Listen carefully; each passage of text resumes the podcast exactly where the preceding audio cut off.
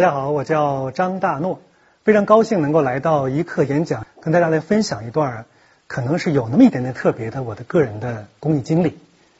其实说句实话，每次当我知道有人来听我来演讲的时候，我都非常的感动，因为这个世界上真的有一些人，为了一个漠不相干的一个人来听他来讲，他跟另外一些更加漠不相干人的故事。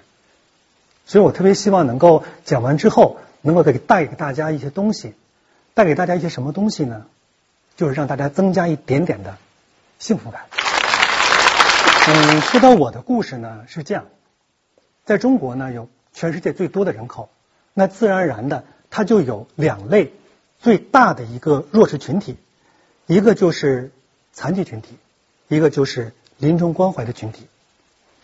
那么在残疾群体这个领域，我大概用了十六年的时间，然后指导了将近四十位的生命勇士，写出了四十部的励志的自传，现在已经出版了二十五本。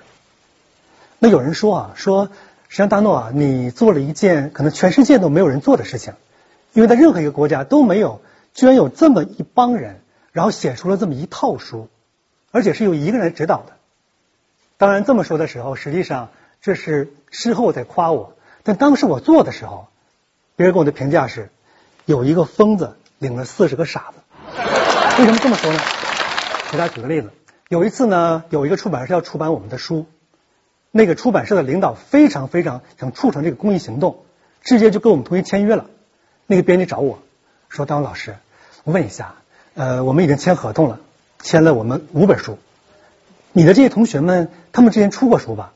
我说：“没出过。”啊，没事啊，他们他们是大学毕业还是什么样的学历？那他们都是小学毕业。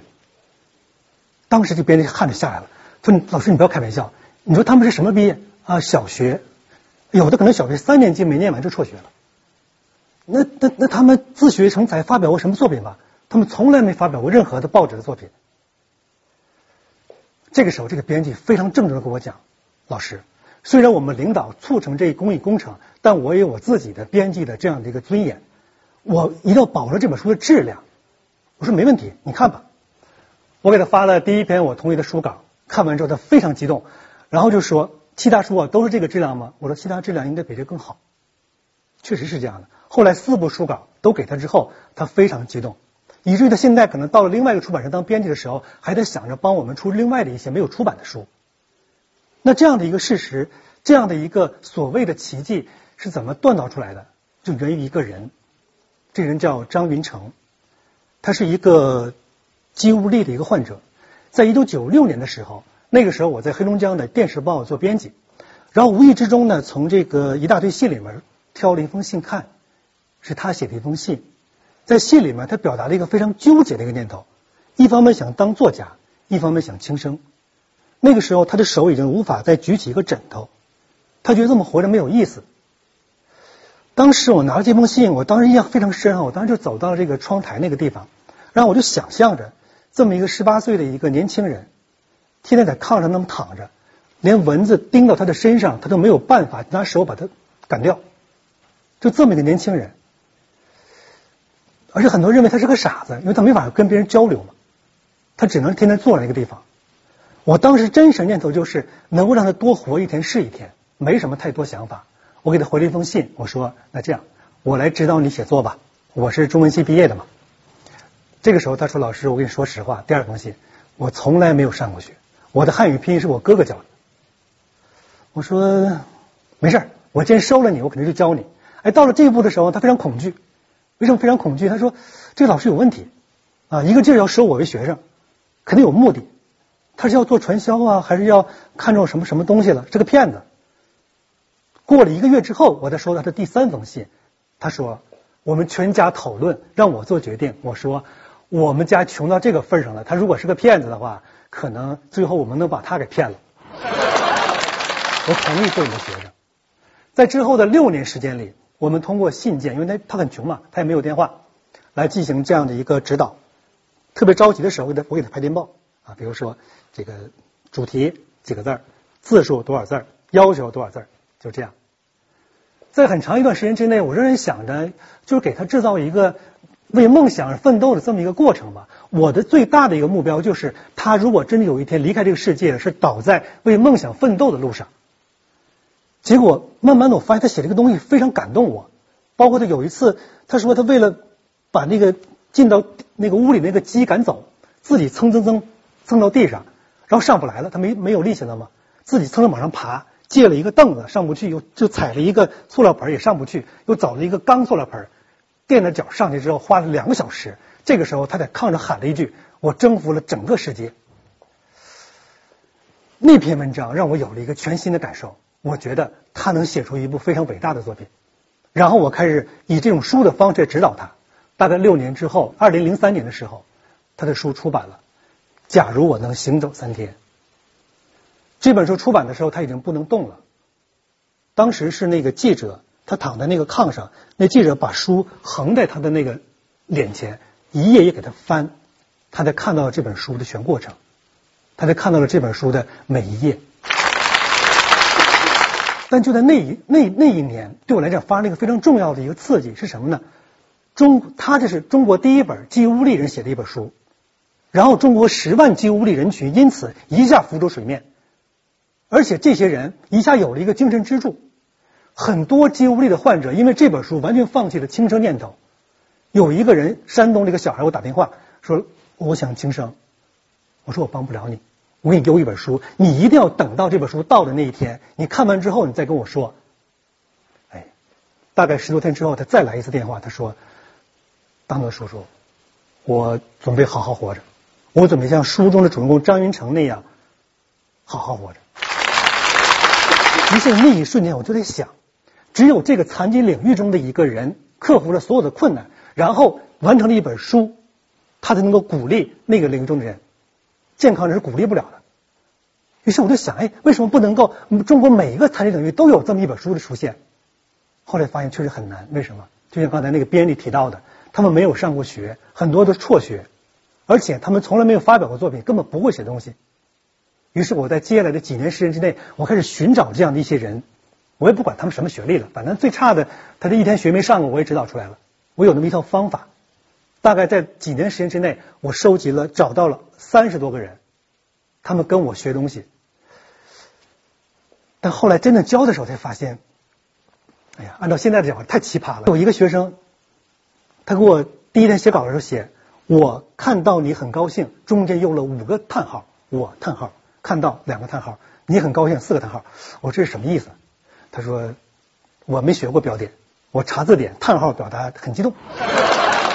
就他不是说有错误的理念，他是有自己一套那个语法，那套语法我们根本无法理解，因为他完全按照自己的理解方式来写。后来包括什么省略号啊、分号，他根本他就不懂。哎呀，因材施教，因材施教。然后我就跟他讲，我说那个，他说小东，小东，我们想了一个这么一个办法。”我不管你写多少字，你只允许用四个标点：逗号、句号、冒号、引号，其他的一律不许用。他其他那显得我多么有文采。我说不要文采，不要文采，你你让我们看懂就行。于是他写了两两部书，三十万字，全是四个标点，没有其他任何一个标点。但是呢，这本书仍然打动了很多人。还有困难什么呢？我这孩子吧特别穷，这是唯一能改变他人生命运的这么一个机会。穷到什么份上呢？他这个电脑吧，就是开着电脑那个都费电，费电的话，他的钱他就有时候掏不起。于是呢，大家说你通过音频、电脑、QQ，我说他们已经穷那个份了。后来想了一个办法，只有一个办法，我给他们打电话啊，长途电话。长途电话打的时候，后来经常有记者问我，总问我，到底说句实话，咱俩关系这么好，你说句实话，你到底花了多少钱？长途电话费？我说我跟你说句实话。我从来都不敢算我到底花了多少钱。你如果真算的话，我自己都会心里疼死。因为后来我那学生一多了之后，到什么地步？你得看着他的写东西，因为他们有惰性嘛，他没从来没认真做过一个事情。然后我有三个电话，一个座机，两个小灵通，都开着，都开机。他那边做什么做什么事，我能都都能听见啊。有人说他喝口水，我都能听见。那就是一个真正的课堂了，这直播一样的课堂。所以他们老老实实的按照我的方式在进行写作，包括这样的一个咨询。最多的时候，我那四十个学生后来没办法，因为很多书本要书的时候，我那一个电话，三个电话同时开八个小时，八个小时的话，那得多少钱？我也不知道，反正我确实没没敢算过。然后这样的时间大概持续了两到三年。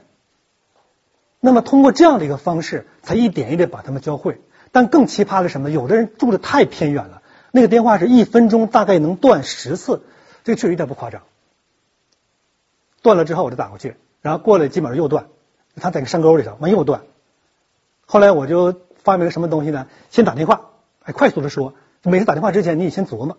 这句话，这句话你给他指导这个意思，大概就是十个字或者是五十个字五十不不行，五十个字太长，电话有可能要断。你给它浓缩到二十个字儿，二十字之后一通，哒哒哒哒哒哒，问候都不打了，不要说什么你好谁谁谁，不要，哒哒哒哒哒哒哒哒，是吧？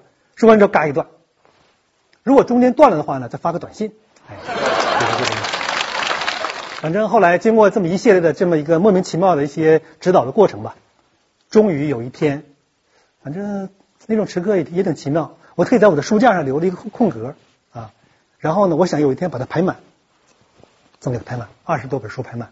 现在呢，已经正式出版签约二十五本了啊，并且其中有十本书是在中国最大的人民出版社出版的，这让我也非常骄傲的一个事情。那么，当这套书出来之后，那一瞬间我可能会有一点点感觉，什么感觉呢？就是我觉得我好像做了一件之前想过。但又好像没太敢想，但好像确实想过，他很奇妙的一种一种感受。你做了一件那么那么个事情，这个事情真的跟你有关系，就好像有一个人有一天突然之间真的来到珠穆朗玛峰的下面，然后他怎么也不相信，我真的到这个山峰下面了啊，就可能就那种感觉。当然了，这是一其中一个工程，跟他同步进行的，大概在零三年的时候，我开始做临终关怀。那么临终关怀的话呢，可能确实对中国来讲。也更加困难，它跟世界上临终关怀不太一样，因为国外的临终关怀有宗教背景，上帝啊，那个包括那个来世啊，都都说的很清楚。中国人没有这样的宗教信仰，那么他所有的痛苦都非常极致。比如说有一个有一个癌症病人，而且这个癌症病人有有个什么问题呢？就是当你跟中国的临终关怀病人接触的时候，他是不接纳你的。你现在做志愿服务，他们很热情，来来来来怎么样？这个不行。有一次，我被这个病人家属提了领子拽到了护士站，然后呢，三个家属把我围在那个地方，就等着护士来。他也没把保安叫来，因为我是卖药的呀、骗人的呀、所谓的做心理咨询就是挣钱的呀，就这种。因为他们压根儿不知道什么叫临终关怀。后来护士跟他解释，他才明白。包括很多时候我们进进去的时候，都会偷摸跟做贼一样，就往医院里走。有的时候医院也不知道啊。但在做的过程之中，包括有的有一次有个老奶奶，她是骨癌。她我是怎么成为我的这个临终关怀的病人呢？我在关怀这个人的时候，我看他非常的落寞，然后他旁边呢放了一个非常破旧的一个知音那个杂志，我觉他很寂寞，然后我就下次去的时候主动给他带了一本新的知音，哎，他就非常很感动，但他没说什么。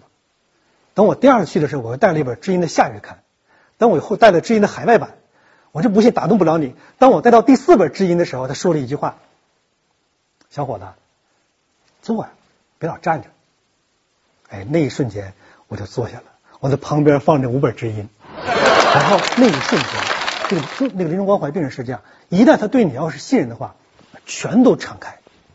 之前是完全拒你千里之外，之后像洪水一样就向你敞开全部的内心的痛苦，你开始解决他的问题。那大家可能说了，那中国是临终关怀这个问题，他也没有宗教信仰的话，也不能有所谓的来世来跟他规劝。中国是临终关怀怎么劝呢？比如有一个大姐。这大姐呢是这样，他是骨癌。我第一次看到骨癌的病人，他的这个胳膊是一般人胳膊的两倍这么粗，然后当然了也是正常，特别瘦，然后凹陷这种，就是别人不太敢看的那样的。他到了要打吗啡的时候，他自己是要要撞墙的，就是他已经跟疯了一样在那喊，但是叫受不了，哪怕晚了一分钟他都受不了。到了这个份儿的时候，有一天他跟我说，他说我这一辈子走错了一条道路。我说走错什么道路了？他说我不应该做好人。我说你这什么意思？他说我这一辈子是是个财务，我清清白白做了一辈子，包括最后那个老板让我做假账我都不做。然后呢，最后他把他都感动了，他居然送了我一部手机做礼物。他说你看就这个手机，其实很很旧这个手机，他说我这一辈子就得到两样东西，一个是让人痛不欲生的骨癌，一个是一个手机。那我干嘛这一辈要做好人？呃，这就是可能是很典型的一个中国式临终关怀的一个困境，他会有这对自己生命价值极度的怀疑和否定。那么我们一般来讲，我们不会直接跟他沟通，因为当你解决不了他的问题的时候，一定要先让一让。过了几天之后，哎，我突然看一个电影，很有感触，然后我就去找他，我说大姐这样，呃，你知不知道？比如说，中国有两个特别好的官，一个是焦裕禄，他说我知道，我他就是肝癌。那你能说他这一辈子一点价值都没有吗？你能说他这辈子除了肝癌之外什么都没有得到吗？另外，周总理啊，周恩来总理，这是全世界都认为他人格高尚的一个总理，他也是癌症去世的。那你能认为他这辈子就得了这么一个癌症，什么都没得到吗？就在那一瞬间，我看他，他一直看天花板，他也不说话，然后真的是在思考，或者真的在感受什么东西，然后真的他掉眼泪了，啊，就是。躺在那边，眼泪一点点往下掉，但是那骨癌他动不了嘛，他眼泪就那么流着。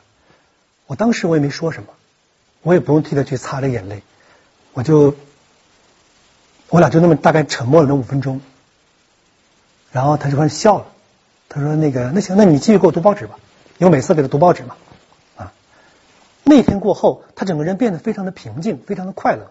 而且在他病危的时候，让我非常惊讶的是，当我有一次去他那个病房外面的时候，外面站了十多个的中年人，都是男性，然后在屋子里面有十多位中年女性。我一问，我说你们都是什么人？他说都是他的朋友，他们是从全国各地赶来要送他一程。我说你们为什么会？你们要举办同学会吗？他说不是，因为这个大姐为人特别好，她是我们圈内公认的一个特别好的大姐，我们一定要来送她。我说，但这个可能不知道多长时间嘛，要临终的话，没关系，我们都已经请假了。那个时候我才知道，他有个秘密，什么秘密呢？在他的床下，他的那个床比别人床要高很多，他的床垫子这么厚。那个床垫我在这里是一个内蒙古的一个好朋友，在内蒙古给他特意做的一个床垫，然后从内蒙古给他托运过来。当他度过了那一次病危之后，我给他讲我遇到这些事情，看到这些人。啊，他很高兴的笑了，然后我们俩之间就非常愉快的在交流。然后他说：“那个库工说，那个你给小张那个东那个，我给小张那个东西啊，你给拿出来吧。”我说：“他什么东西？”他拿出了一个一个信封，很大的信封，然后打开了一看，是一张照片，是他年是他也不年轻，是他四五十岁时候一张照片，坐在他们家的床上，然后非常微笑着看着。他说：“啊，这个照片呢，就留给你了。”等我那个走走了之后啊，留留个纪念啊，非常微笑平静的跟我讲，后面加了一句：“你不会感到很忌讳吧？”啊，不会不会不会，我很高兴。然后我就拿这个照片，我就走了。但那一瞬间，我确实是习惯性的回头狠狠的看了他一眼，但这狠狠加引号的，因为一般来讲，这个时候可能就是生命的最后的一个告别了。大概几天去之后，他确实是去世了。但我仍然记得他在临去世的时候那那张笑脸，而且那当然你们从来没见过，就是临终病人的笑脸是非常非常动人的。他们都已经脱相了，但你就这么一个一张脱相的一张脸，还是很由衷的跟你微笑着，就那种场景，可能没经历过的人可能无法体会。我个人觉得，那确实是人生最美丽的一个风景。呃，最后呢，跟大家分享这么一个东西啊，就是像临终关怀也好像那个指导残疾写作也好，指导残疾写作呢，我大概做了十八年，临终关怀大概做了十二年。然后别人会说，他总问我你是怎么坚持，你怎么坚持的？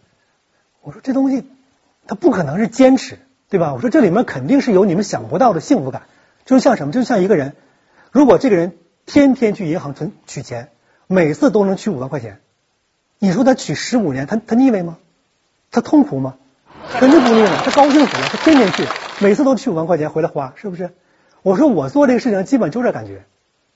每天早上起来，然后我想着我今天要去看我这些爷爷奶奶，哎，不自觉的吧，你就心情很好。然后你路上嘛，虽然有点辛苦啊，但到那之后仍然很高兴。出来之后，你就觉得有一种很厚重的一种成就感和快乐压在你的心里，这种感觉足够抵挡你之后三四天的这种生活的烦乱。然后接下来会有其他的一些事情，同时有其他的快乐一直伴随着你。就这种东西不但一加一等于二，而且就跟那什么，就跟那个叫什么圆周派啊，三点一四一五九二六，绵绵不断的往往下延伸着，那种快乐一直在往下走。所以说，这个东西带给你那种幸福感是，既是非常简单，又是非常的坚定，尤其是又是那个非常的漫长，又是无与伦比的。啊，这第一种。第二种呢是这样，我这样给他们讲，我说，其实你们从来没体会过，就是当你做公益的时候，当你做志愿服务的时候。你会在某一时刻突然间觉得自己吧，在这个领域中呢，成了一个很专业的一个人士。然后呢，你再往前踏一小步，你就在想，那我做的事如果再大一点的话，很有可能跟很多人的人生能够相融合，能对更多的人有益。比如说，当我指导完张云成这本书的时候，我就在想，我能不能指导出每个领域的残疾人的一本书，让所有的这些书去关怀中国八千多万残疾人。或者让中国所有的残疾青少年，每个人无论遇到什么样的痛苦，都能在我这套书里边找到关怀的真实的故事。于是，当我脑里面出现这八千多万人的时候，并且他们的生活跟我有关的时候，那种激动，啊，就是是让人让人有的时候让人很抖颤的一种激动。包括移民关怀也是，我在松堂关怀医院是我定点关怀的一个医院，关怀两三百个老人的时候。然后有一天，我突然看到一个报道，说中国八十岁以上的老人有一千多万、两千多万。我就在想，那如果我把这两百多人都关怀明白了，因为他是各种各样的八十岁以上老人，那岂不是说我找到了关怀中国一两千万八十岁以上家庭的这么一些方法？然后当你走在路上的时候，你突然觉得，哎，你的左边跟这个八千多万残疾群体可能会发生关系，而且会对他们有用；这边会跟两千多万家庭。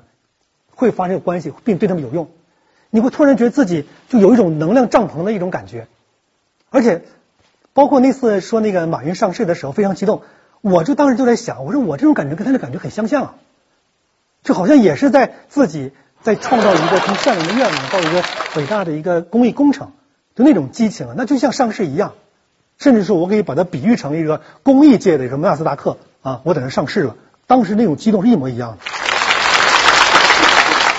于是我就对很多朋友在讲，我说那个，如果你们能够体会到，当你们做公益的时候，某一天你们的人生最简单的一个事情已经决定了，就是你这辈子会很幸福，你不幸福都都不都不可能，你想不幸福你都都没有办法。第二个事情呢，就是你会天天生活在某种激情之中，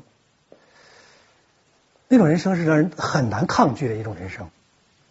于是乎，就形成了。我经常跟很多同学们啊，高校同学们分享的一句话就是：不管是中国还是世界，现在可能有两类人啊，非常值得关注。第一类人就是率先富起来的那批人，第二类人呢就是率先幸福起来那批人。那么我们现在至少可以先做率先幸福起来的那批人。好，呃，最后呢还是那样，非常感谢大家能够听。一个跟大家没有什么关系的人讲述他跟另外的一些没有关系的人这样的一个故事。如果听完我的故事之后，就产生一个情绪，我就觉得我没白讲。什么情绪呢？就是哪天当我什么也破产了，什么那个媳妇也离去了，女朋友也不要我了，那工作也没了，一无所有的时候，那我就怎么样？那我只好踏上人生最稳固的、永远在驰骋的一辆幸福的列车，那就是公益号。说不定上面也能够遇到另外一个我，啊，张大怒。欢迎大家乘坐公益号列车，谢谢。